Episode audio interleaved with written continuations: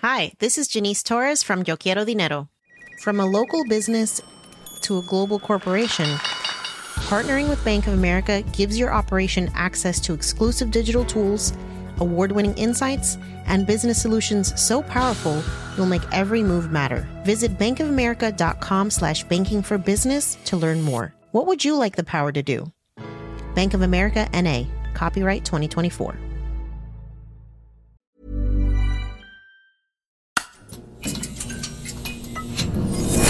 The Economist.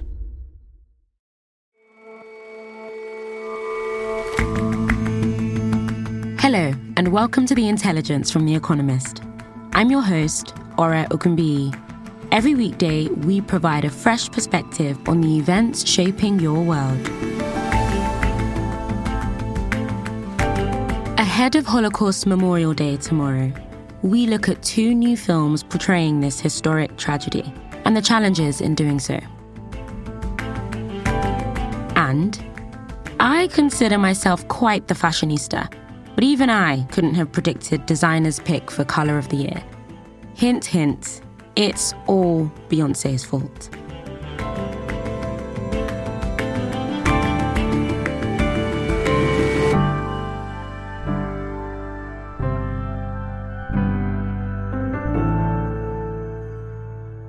First up, though,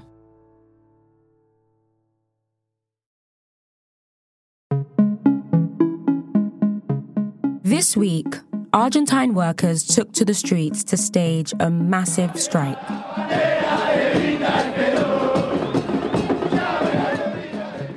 They were responding to reforms from the country's new right wing libertarian president, Javier Milei. Mr. Milei was elected in December amid the country's worst economic crisis in two decades. He promised drastic measures to balance Argentina's budget and whip its economy back into shape. La mitad de los argentinos son pobres y el 10% es indigente. Basta del modelo empobrecedor de la casta. Hoy volvemos a abrazar el modelo de la libertad para volver a ser una potencia mundial. At rallies, he wielded a chainsaw, a symbol of his promise to slash the state.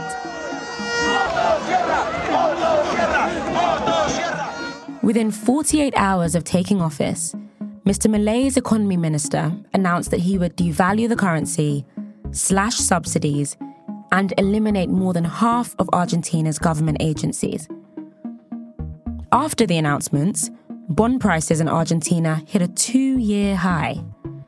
At the World Economic Forum in Davos last week, Mr. Milei thundered about defending the values of the West. Problemas, el capitalismo de libre empresa como sistema económico es la única herramienta que tenemos para terminar con el hambre, la pobreza y la indigencia a lo largo y a lo ancho de todo el planeta.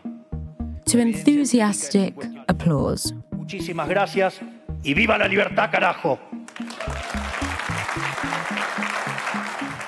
But for Mr. Milei, spending cuts and deregulation aren't enough. He also wants to strip power from the people that he thinks caused the economic crisis in the first place. Argentina's new president, Javier Milei, says that to fix the economy, he needs to break what he calls Argentina's political caste, who got the country into this mess. Anna Lankes writes about Latin America for The Economist.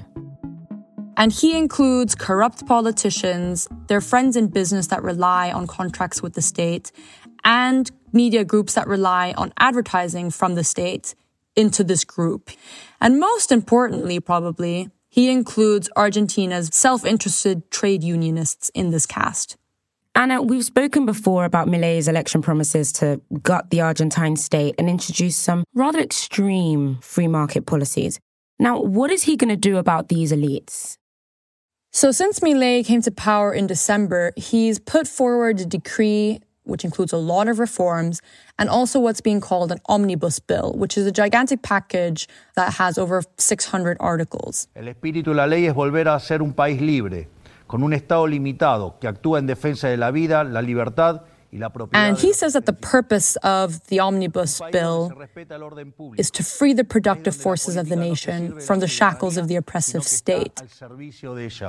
Donde cada uno es libre de trabajar, producir, emplear, comerciar, importar y exportar como considere mejor, no como le dicta un burócrata desde una oficina gubernamental. That bill is now currently being reviewed in Congress. Both of these things, the decree and the bill, have angered a lot of interest groups in the country and some ordinary Argentines too. Most alarmingly, Milei is looking to give himself power to rule by decree for two years. And probably no group is more affected than trade unions, as demonstrated by this massive protest on Wednesday. And what's going on with the trade unions? So Milei is proposing a lot of things. He's proposing requiring employees to opt into union membership, which would probably significantly affect the union's finances. He's also proposing to make it much harder to strike. It's estimated that something around 40% of Argentina's 13 million registered workers belong to labor unions. So these trade unions are leading the pushback. And Argentina's largest group of trade unions, which is called the General Confederation of Labor, led a national strike earlier this week on January 24th. They're also fighting back in the courts. So on January 3rd, one court suspended the chapter on labor reform in the emergency decree. And this was in response to a request to an injunction filed by the General Confederation of Labor. Anna, do you think the trade unions need to be broken up? It's, it's complicated. Many of these trade unions are extremely powerful and they're often run like family businesses. For example, the trucker syndicate has had the same boss for 36 years. His name is Hugo Moyano. And Moyano's oldest son, Pablo, who was one of the leaders of the protests on January 24th, is the union's co-chief. Eh, un aumento urgente a los jubilados, que se, que se elimine o que se controle mejor la inflación y no mandar a pie de la campo. He also has a daughter and another son who sit on the board. And he has a third son for whom he created a separate union for toll workers and who then entered Congress. And this family also have run football clubs and they have their own political party. I think what's important to note is that unions in Argentina are not really independent. They're really linked to the populist Peronist movement that has dominated Argentine politics for decades. For example, since Argentina returned to democracy in 1983, the General Confederation of Labor has staged 43 general strikes. But almost two thirds of those took place under non-Peronist presidents. And today, union leaders really have quite a grip on power over their unions. So it's harder in Argentina for an opposition candidate to be elected the leader of a trade union than it is to run for president because of voting rules that are so skewed towards the incumbent. So in Argentina, you have at least three union leaders that have been in power for 50 years and another 10 have ruled for over 30 years. So for a long time, these unions have seemed untouchable. Just think about it. Like Argentina has gone through dictatorships, has gone through lots of different presidencies, but many of these union leaders remain. But Milei seems unfazed. But Anna, if these trade unions are that powerful, is there anything that Mr. Milei can realistically do about it? It's going to be difficult. So Milei is trying to pass a lot of these quite difficult decrees and laws in the first months of his administration, partly because he's still riding on the wave of popularity that got him into power. He was elected with 56% of the vote and his approval ratings are still between 50 and 60%. But Milei does need to get his bill through Congress. And right now, even with the support of center-right parties, he doesn't have a majority there. The context in which Milei is trying to pass these reforms is also really delicate. More than 40% of Argentines today live below the poverty line. And inflation is running at 211% annually. In December, Argentina took over Venezuela to be the country with the most inflation in Latin America. The mastermind behind many of these economic reforms is called Federico Sturzenegger. He was a central bank president a while back. And he has said that the only way to change Argentina's rotten economic structure is to disarm it and drain it of resources. I don't see that sitting very well with what Milei calls the political caste. So I think in the next few months, we can expect a lot more confrontation, both with the unions and with different elements of the caste. Anna, thank you so much for coming on the show. Thanks for having me, Ori.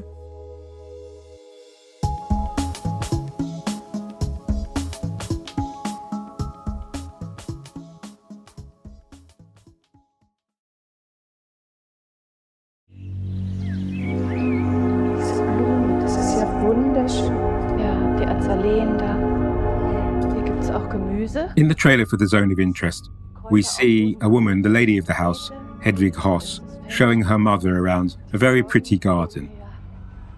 Andrew Miller writes Backstory, our column on culture. The odd thing is that the garden is surrounded by a wall, and from over the wall, we hear the sound of a train arriving and human screams. And towards the end of the trailer, there's a brief shot of a man in concentration camp uniform spreading ashes on a flower bed. The Zone of Interest is an ambitious new film by Jonathan Glazer, and The Garden belongs to Rudolf Hoss, and he's the commandant of Auschwitz, the real life commandant of Auschwitz. And the wall divides his family home and his garden from the adjacent concentration camp.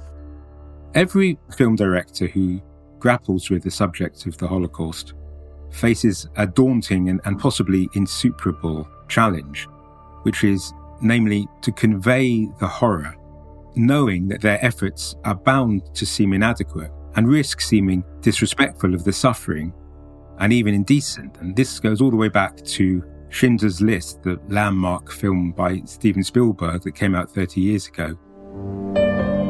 Kielbasa sausage, cheeses, beluga caviar. And of course, who could live without German cigarettes? As many as you can find. Two new films, The Zone of Interest and One Life, offer similar solutions to this challenge, different though they are in other ways. And I think that both of them succeed, at least up to a point. The zone of interest takes its setting and the theme of domestic life at Auschwitz, though very little else, from Martin Amis's novel of the same name. It's less a story, though, than a map of a moral void. In the shadow of the crematoria, the Hoss family, which includes five children, lived, as Hedwig says, how we dreamed we would. They enjoy picnics and parties in the garden, looted clothes, and bucolic swims in rivers, which are sometimes awash with human remains. The inmates themselves are really scarcely visible in this film. They tiptoe in to the garden occasionally to perform menial tasks such as washing blood from the commandant's boots. And beyond that, we hear these terrible sounds emanating from beyond the garden wall, which include gunshots and terrible orders, as well as the barking of dogs and cries. And it's a really haunting soundscape, actually, which will stay with people who see the film, I suspect, much more than the actual images on screen. But midway through the movie, you realize, with what is, I think, a complicated kind of relief, a half guilty relief, that the camera and you, the viewer, will not actually be going over the wall. Instead, Jonathan Glazer, the director, he relies on what you might call the visual shorthands of the Holocaust, the watchtowers, the steam from those trains, to evoke the subject and seems to say this is as much as we need to show. 30 seconds to. Okay, and you are just. The Zone of Interest is an arty film that's tipped to win an Oscar, or possibly more than one. One Life, by contrast, is an unflashy film, as unflashy actually as its protagonist. Visited Prague. What he found there were thousands of refugees at the mercy of Hitler's imminent invasion. And in this case, he's not a mass murderer, but on the contrary, he's a rescuer He's the real life person, Nicholas Winton, a self effacing British stockbroker who helped spirit 669 mostly Jewish children from Prague to Britain on the eve of the Second World War. And Winton embodies what you could call the banality of goodness, because this feat actually requires as much dogged paperwork and getting visas and so on as it does daring do on the streets of Prague. And the director here is James Hawes, and he uses a dual time frame. We see Winton urgently at work in the 1930s when he's played by Johnny Flynn, and then we meet him again in the 1980s when he's obviously a much older man. And he's played by Anthony Hopkins in the kind of wonderful performance that can make you forget you're actually watching an actor. The climax restages Winton's genuine appearance on That's Life in 1988. It was a British TV show which on this occasion brought him together with some of the people he had saved. And uh, I should tell you that you are actually sitting next to Nicholas Winton. It's a very moving clip that comes around occasionally on social media, and you may have seen. One Life exhibits cinema's bias for redemption over complete desolation. If not for a happy ending exactly, then at least for survival over oblivion. Zone of Interest does not by any means. There's no redemption in that film. But in the question of horror and how to depict it, these two films are alike in their restraint. In One Life, the most heartrending scenes involve desperate partings on train platforms between parents and their children, or Winton in later life looking at old photos of children who he wasn't able to rescue. And there's really vanishingly little violence in this film. I think they both, in their different ways, stand in a kind of tactful contrast to other previous films that are much more graphic and go so far as to intrude into the gas chambers. The Holocaust now has a vexed and contradictory place in Western culture, and it's widely commemorated in memorials and museums to the extent that can often seem to be sort of inescapable, but at the same time, it's slipping out of living memory, and as it does so, it is often misrepresented and often even forgotten. It's evoked in political disputes, not least by people on both sides of the tragic events in Israel and Gaza. One recent poll found that one in five young Americans thinks that the Holocaust is a myth. And I suppose I think in this context that we can't assume that the average viewer knows the essential facts, the context that really you need to be aware of to see both of these films. Today, I think that the urgent job of storytellers is to remember and to insist on the victims of the Holocaust, not just the perpetrators or the occasional heroes.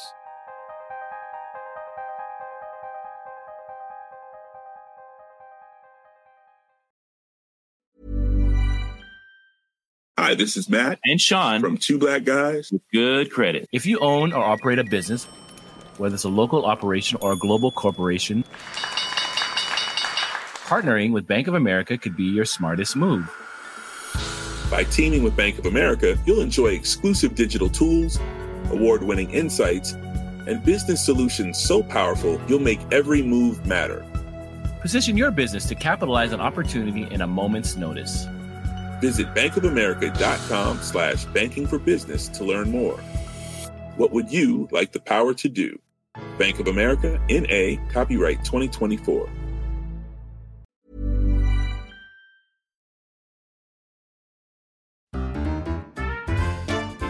Chrome and Chrome like surfaces seem to be making a comeback in the design world. Kassia St. Clair writes about culture for The Economist and is also a colour expert. Pinterest do annual trend reports, and they had noticed something that they called hot metals, which was an appetite for cool silver tones and bold chrome.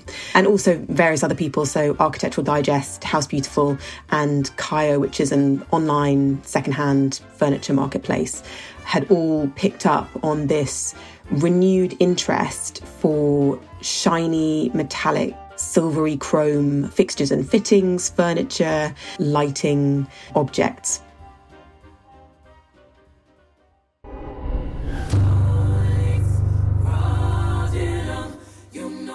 When we look at fashion, silver and chrome are also having a moment. Probably the most prominent example is Beyonce's Renaissance tour chrome and shiny silver surfaces were all over the place. There was a great news story that apparently Beyonce had asked friends, and particularly celebrity friends, to come to the show wearing silver. And her and her backing singers also wore a lot of chrome and silver outfits during the performances in one moment when she's singing the song Formation, her and the dancers come out wearing these highly reflective, exaggerated, wide brimmed boater hats and they nod their heads in time to the music. And so you get this strobe effect of these brilliantly reflective chrome hats reflecting the lights. These chrome accessories become really an integral part of that performance. Furiosa. We've got another adaptation from the Mad Max universe. This is the origin story of Furiosa. And as people may remember from the last Mad Max film, Chrome is kind of used as a metaphor, an allusion to a glorious future. Shiny and chrome becomes this idea that you're going to go to a great technological heaven. And so I can kind of think that chrome is part of the aesthetic of the films. And so Furiosa might have something to do with chrome's return. When you look at design history, Chrome has three high points. The first of these, and possibly the most important, is the 1920s, when you have the rise of modernism and the Art Deco movements. And Chrome is really a fantastic part of this design ethos. It's reflective, it brings a lot of light, and it feels very new. So it's used by designers like Syrie Maugham, who was British but also very influential in America. And she loved using reflective surfaces and pale colours. And this was something really strikingly different to what had come before. The next high point in Chrome's history is the 1950s, and this is really bound up with the automotive era and particularly with Harley Earl's time as head of the art and colour section at General Motors. He was really influential and he loved using chrome. It became a real part of the design vernacular of automobiles of the era, and he really stressed its importance. He thought it was something that ordinary people really wanted in their cars, and he thought it was a great selling point. And one of his designers who worked with him at the time remembers basically being told to lay on chrome with a trowel. The third time that you really see Chrome having a moment in design history is the 1980s. It's part of the brash economic upturns, optimism, and again, you get reflective surfaces. The brightness of Chrome really lends itself to this time. So, as you may have noticed, you've got the 1920s, the 1950s, the 1980s, and this lends itself to the idea that design and interior trends are just cyclical. This is true, but I think that there's something unusual about its return this time. Because if you look at the 1920s, the 1950s, and the 1980s, they're all periods when you have great optimism, you have this real excitement about the future it doesn't really feel like that now. I think people have a lot more anxieties about the future. There isn't a clear vision for the future in the way that there was at those times. And we have political anxiety. There are wars in the Middle East and Ukraine, Sudan, and there's unease about climate change and so on and so forth. So, what is it that is making Chrome resonate with audiences and with people now?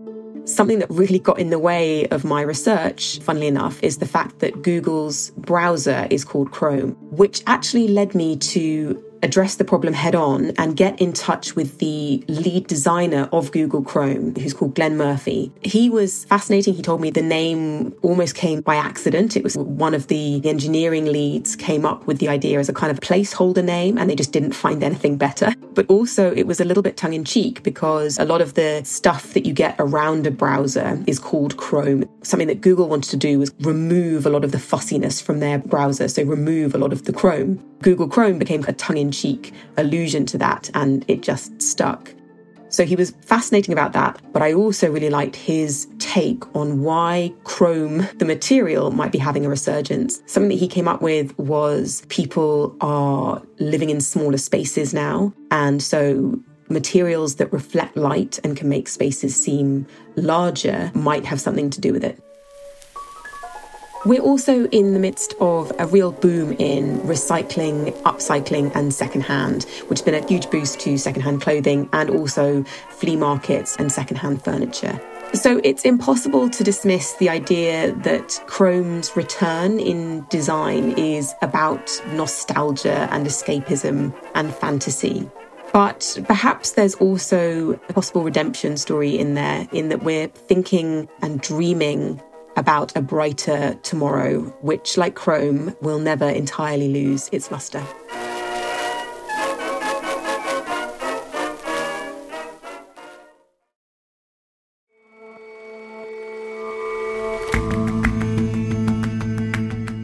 That's all for this episode of The Intelligence.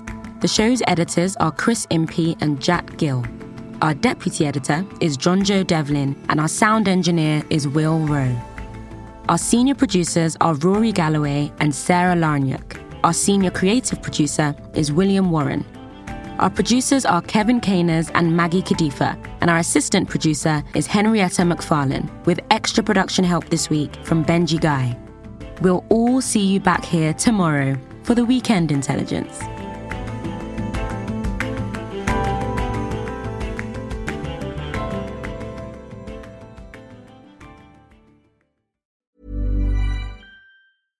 Hi, this is Matt and Sean from Two Black Guys with Good Credit. From a local business to a global corporation. Partnering with Bank of America gives your operation access to exclusive digital tools, award winning insights, and business solutions so powerful you'll make every move matter. Visit bankofamerica.com slash banking for business to learn more. What would you like the power to do? Bank of America, NA, copyright 2024.